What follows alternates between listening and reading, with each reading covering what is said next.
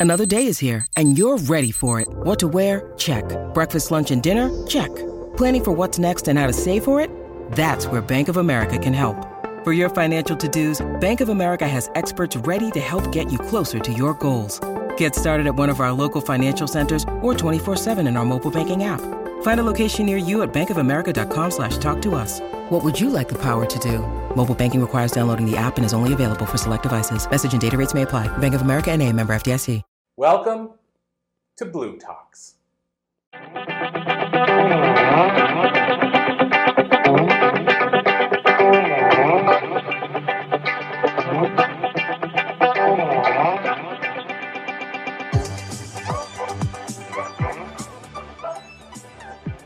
Thank you, everybody. I just want to, I just want to say what an honor it is to be in a room with so many talented people, really very passionate and caring people.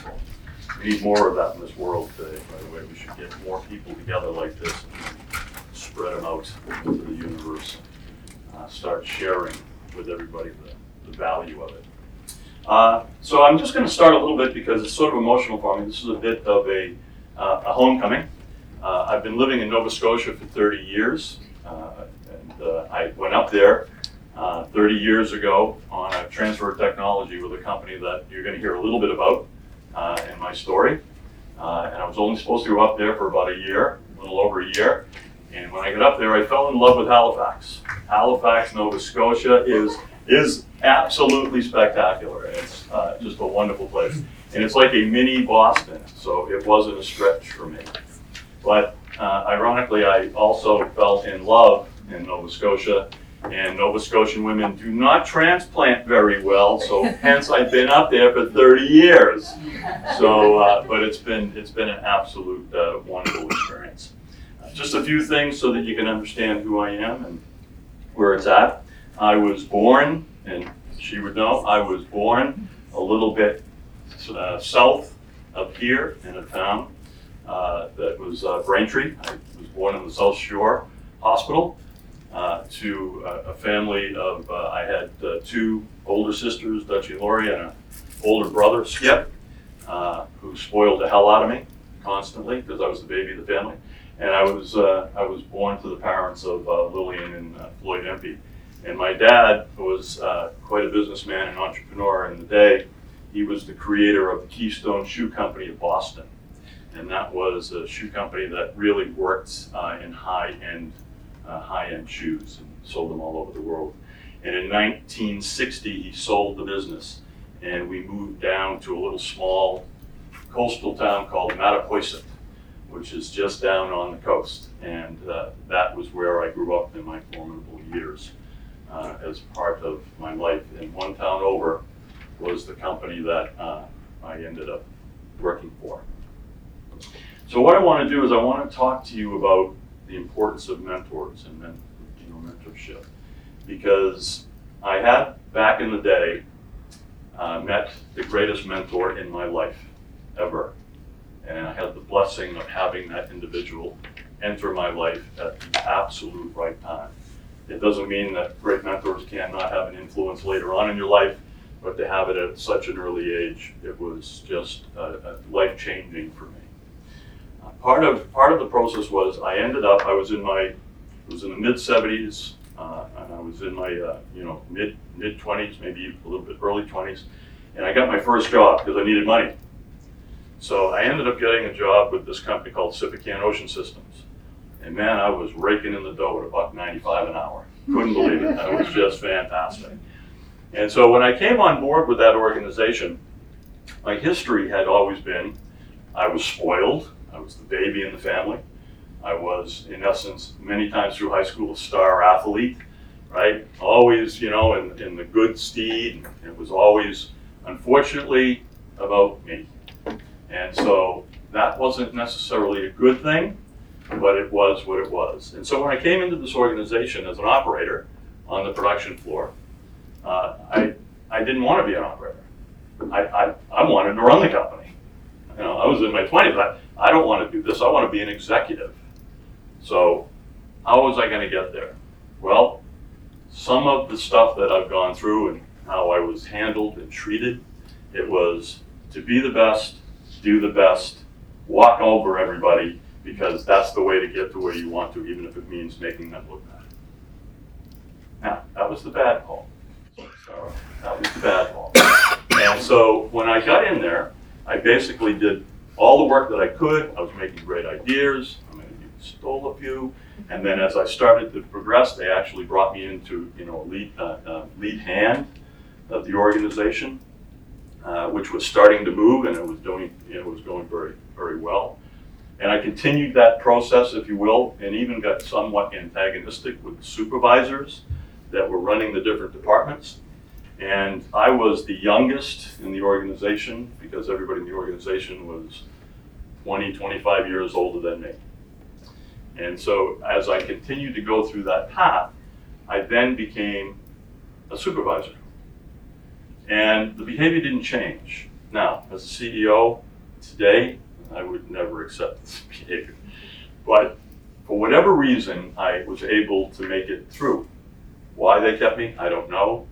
It had to be obviously some results, but that's a poor, poor assessment. But I believe that it was the greatest mentor in my life, and his name was Van Allen Clark. He is the one that started Sippican Ocean Systems. It was his investment, his money. He had many different entities in uh, the New England area, and Sippican was one of them. And I wanted to be him. I wanted, I wanted to be him. I wanted his money. I wanted his stature. And so, you know, for me, I wanted to butter up. I wanted to be able to, to meet this guy and have, you know, good conversations with him. And he wasn't around very often because he was always traveling around, but he did have an office. And every time he would come down into uh, uh, the office, he would walk around the facility. That was his thing. When you saw Van, you knew he was in town because he would come out and talk to everybody in the building. And I would watch, and I would start watching real closely. Right? How does how does this king guy, you know, get everybody there, palm of his hand, get these results? And it started to dawn on me that he walked around and talked to everybody in the building, and it wasn't about him, and it wasn't about the company. It was about them. It was about themselves and their families and, and their life and were they happy? And you know what could we do better to make you happy in the organization? And he had this innate ability. He knew when he would walk around he knew everybody on a first name basis. From the people that were in the maintenance department or cleaning the building on the production line or the VPs. As a matter of fact, he spent more time talking to employees than he did, I mean, than he did the, the higher executive. And he knew their, he knew their spouses and significant others' first names.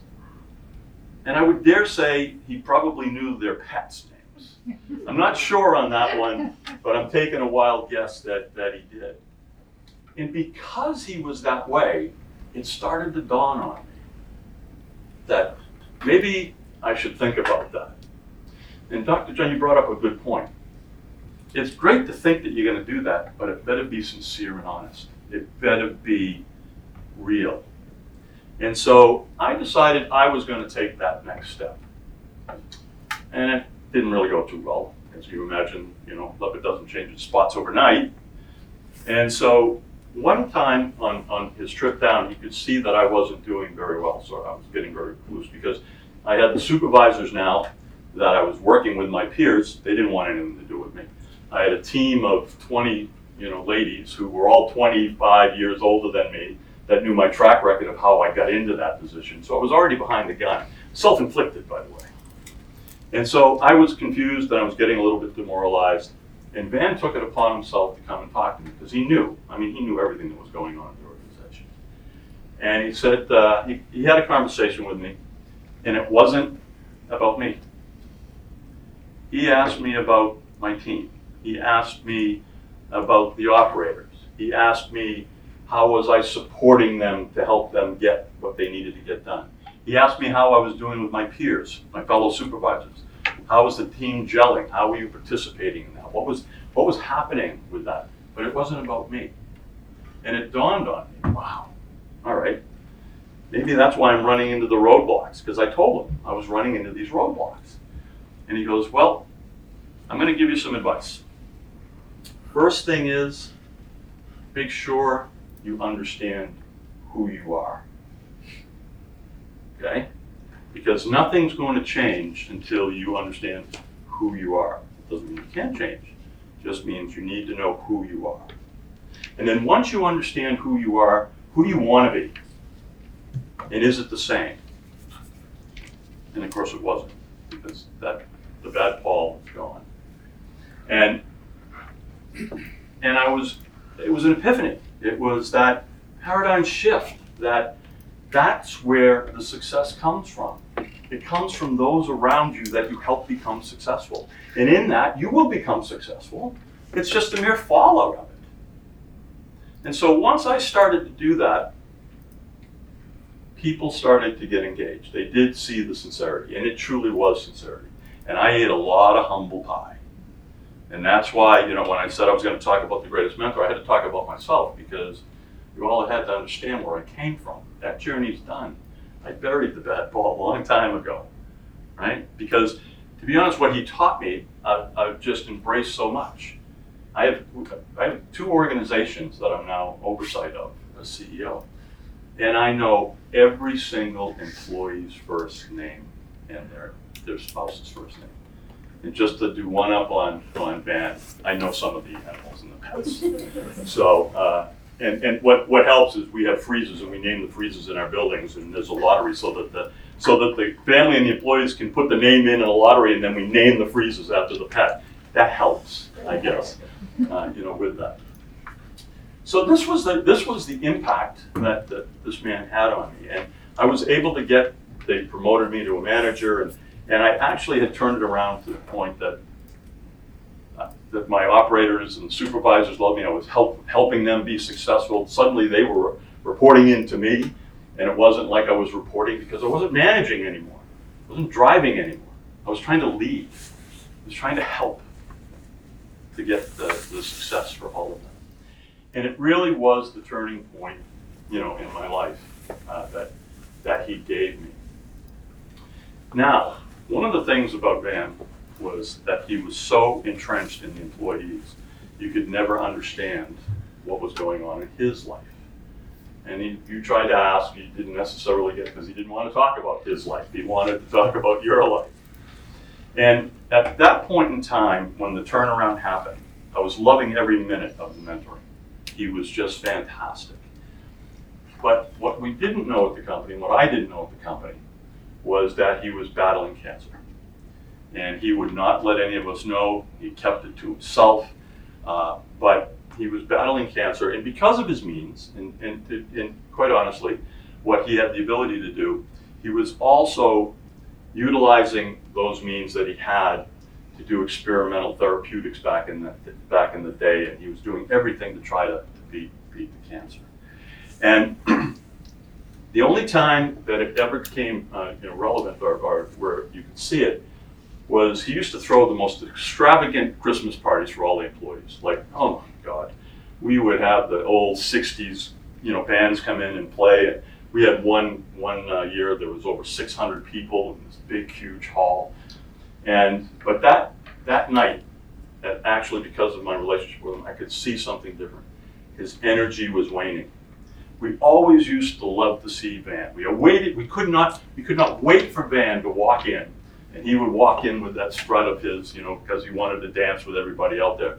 And he always wore, and yes, that's why this is on, he always wore a bright red dinner jacket with a bow tie, which was holly leaves and a berry.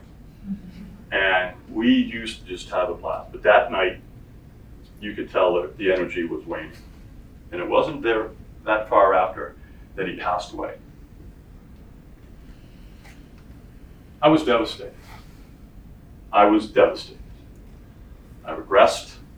I went into depression because, and I was angry, like angry. Who was he to die on me? There's the selfless bad Paul again, as silly as that sounds. But who was he not to finish with me? I needed him. It's like, this is wrong. And it was my best friend that really sort of sucked me out of that. And that best friend was my mother. And she had had enough because I was going down a slippery slope uh, to wasting all of the many years with Van. And she recognized that. So I came home from work one day, stopped by the house to see my mother, and she caught me. And she is one of those women that have the thundering velvet hand, man. Just, she knew, you just knew that's that that was there was madness there. She was not happy.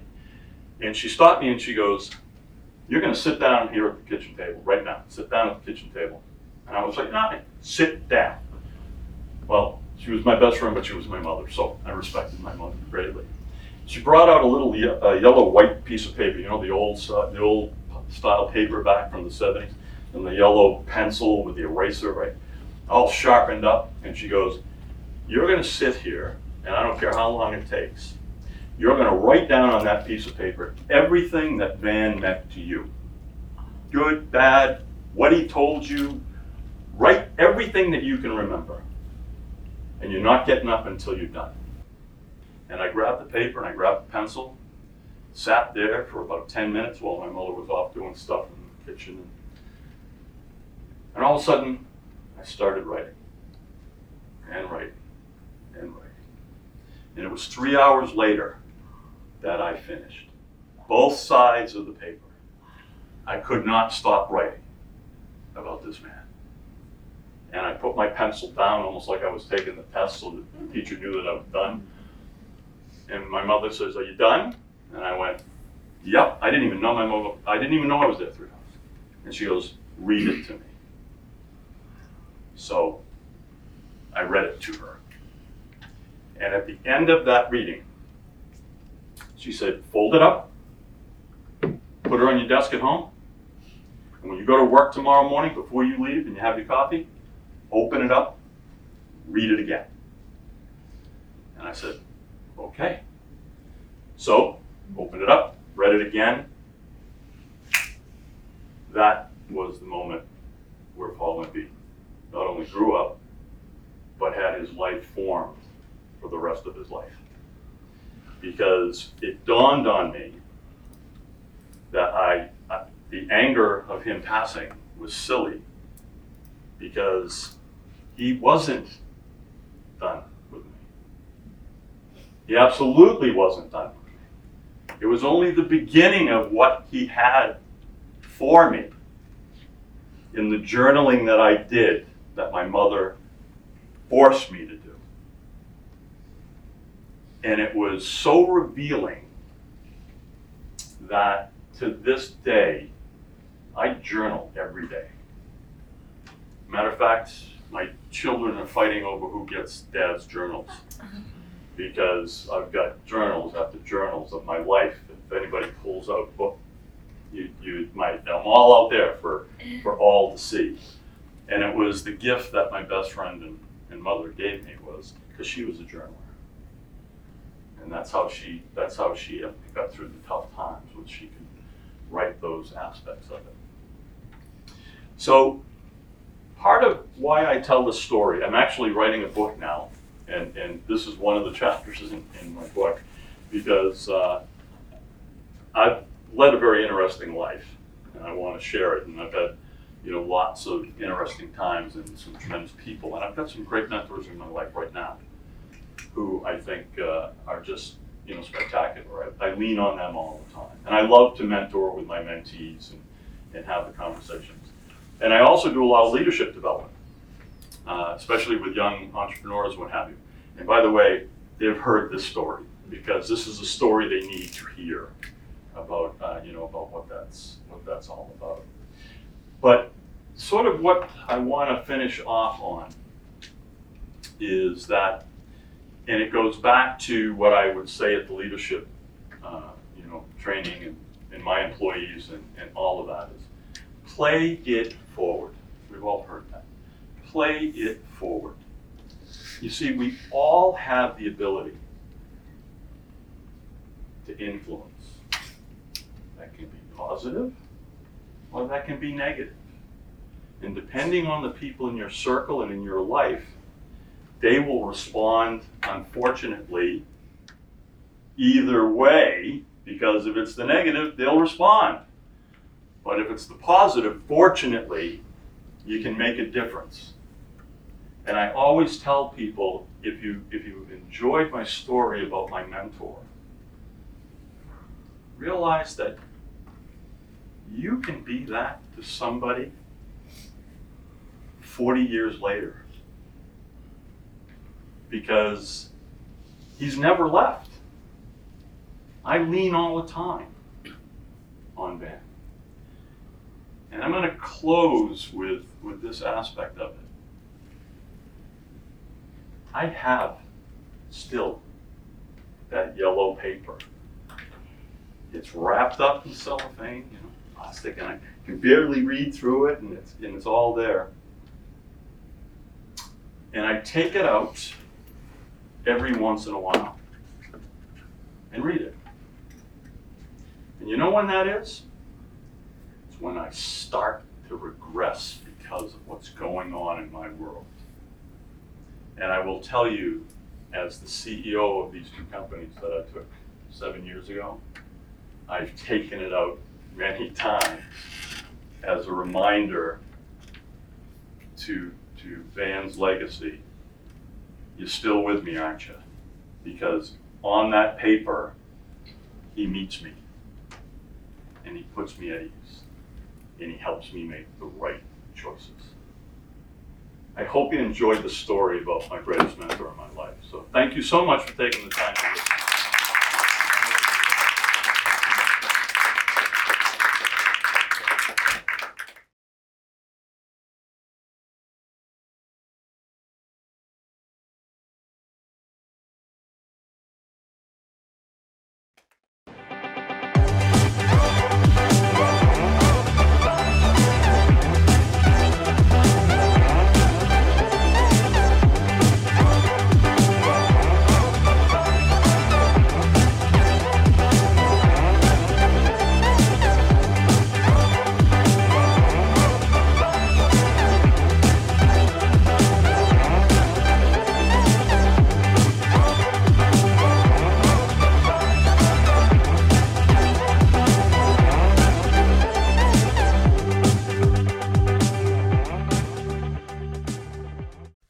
Podcast is a part of the C Suite Radio Network. For more top business podcasts, visit c-suiteradio.com.